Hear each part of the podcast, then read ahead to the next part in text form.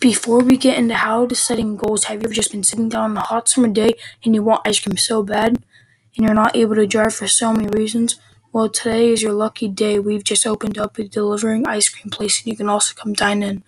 You can get your favorite flavors and blizzards. Our building is located on 2435 Sesame Street and our number is 290 905 5674. Please come visit to put our place in the spotlight and don't forget to leave us a five star rating. The first step on setting goals and achieving them is you want to set a goal on something you want to improve and get better at.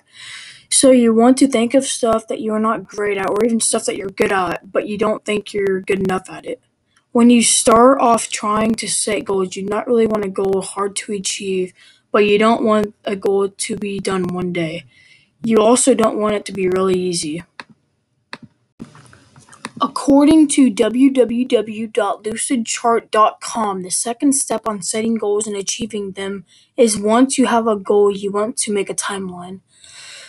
When you make a timeline, you want to make milestones and deadlines to achieve your goal. Once you set those timelines and milestones, you want to stick to them as closely as possible to your dates. You want to make sure your timelines also create a sense of urgency, which then that should keep you motivated to stay on schedule and finish your goal. According to www.lucidchart.com, your third step is to create an action plan. Your action plan should include the steps on how you're going to achieve your goal. You also want to be kind of creative with your action plan. When creating an action plan, your brain will start working at different levels than just making simple steps and plain steps.